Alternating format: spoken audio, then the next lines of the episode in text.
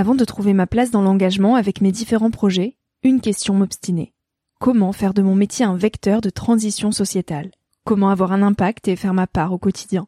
Si vous écoutez Nouvel Oeil, vous vous posez certainement aussi ces questions-là.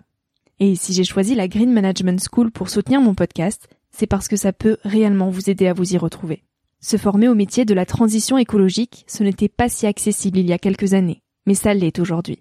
Ça l'est tellement que l'on ne sait plus qui croire, quelle formation entreprendre, ni ce que ça vaut. Alors j'ai fait les recherches pour vous, et j'ai trouvé l'école que j'aurais tant aimé faire il y a quelques années, quand j'étais paumée.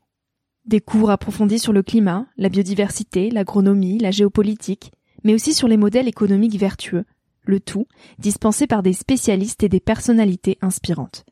Créer un autre lendemain que celui qui s'annonce, c'est leur mantra, et derrière cette idée, la mission de Green Management School est de former de nouveaux managers capables de transformer les entreprises et les organisations de l'intérieur. Toutes les informations sont en description. Merci à Green Management School de croire en nouvel œil en soutenant cette saison de podcast. Tout de suite, place à un nouvel épisode. Comme je mettais pas des mots là-dessus et que j'avais pas confiance en moi, en fait, je le vivais mal au fond de moi parce que je voyais que tout le monde cherchait quelque chose, que personne dans le fond savait vraiment, mais qu'on faisait tous un peu semblant de savoir.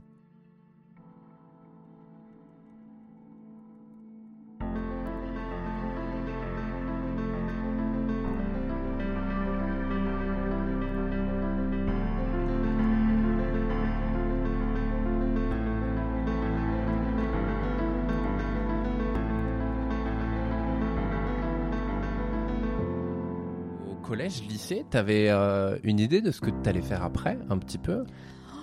Parce ah mais j'étais paumée. Ah ouais non non non, c'était collège, lycée, tu vois, j'en ai un à la fois un bon souvenir et à la fois intérieurement, je me sentais vraiment pas bien, mhm. pas confiante en moi.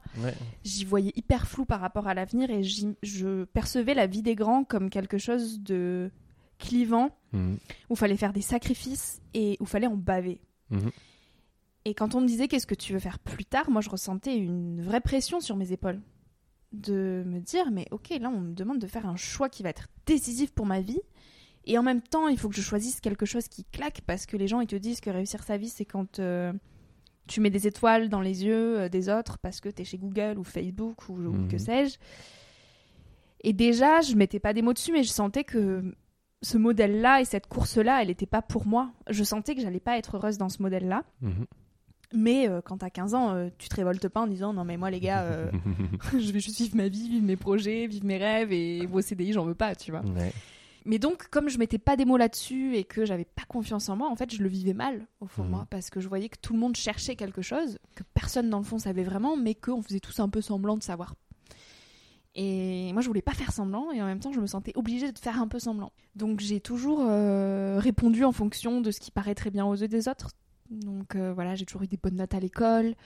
Euh, ramener des 20 sur 20, euh, major de promo, félicitations. et puis, ah, bah, t'as des bonnes notes, bah, fais un bac scientifique, Victoria, parce que de toute façon, t'aimes les, les sciences. Mhm. Je dis, ah, non, non, j'aime pas les sciences, enfin, les maths, tout ça, j'aime pas. J'aime l'astronomie, ça me fascine, mais finalement, c'est plus l'aspect philosophique qu'il y a derrière tout ça et spirituel, tu mhm. vois, de, qui nous rappelle à notre petitesse et au fait qu'on est juste une petite poussière d'étoiles dans ce grand monde mais pas euh, les, calculs scientifiques qui vont déterminer euh, combien de kilomètres est la prochaine galaxie, tu vois.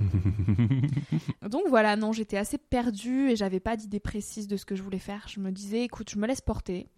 Tant que je travaille bien, que je ramène des bonnes notes, on verra, tout ira bien. C'était un peu ça que j'avais en tête. Et à quel moment, toi, tu as eu ce, ce déclic, j'ai envie de dire? Parce que tu vois, ce, ce décalage, il y en a qui l'ont toute leur vie, mm. euh, qui le ressentent, qui n'en parlent pas, qui le gardent en eux. Et, puis il y en a pour qui se disent, en fait, sans avoir d'exemple, bah, c'est normal d'être comme ça, d'être mm. décalé, ou enfin la société est comme ça, la norme, c'est ça, donc je dois m'y adapter.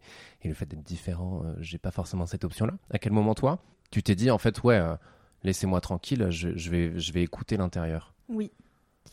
C'est un long chemin, je pense que je chemine encore aussi là-dessus aujourd'hui.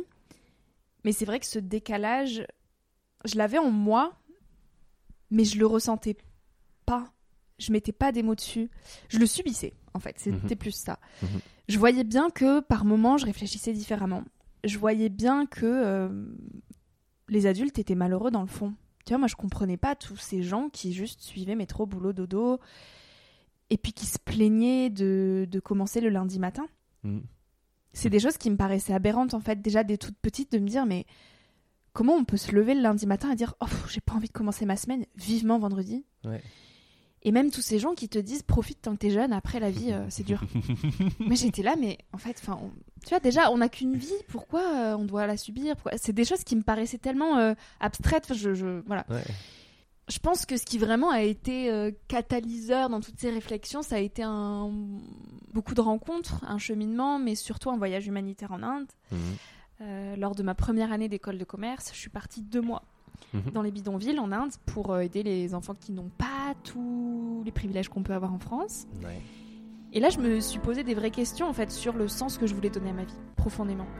Et j'ai osé, pour une fois, affronter cette question de qu'est-ce que tu veux faire plus tard? Là où avant, je la repoussais toujours parce qu'elle fait super peur.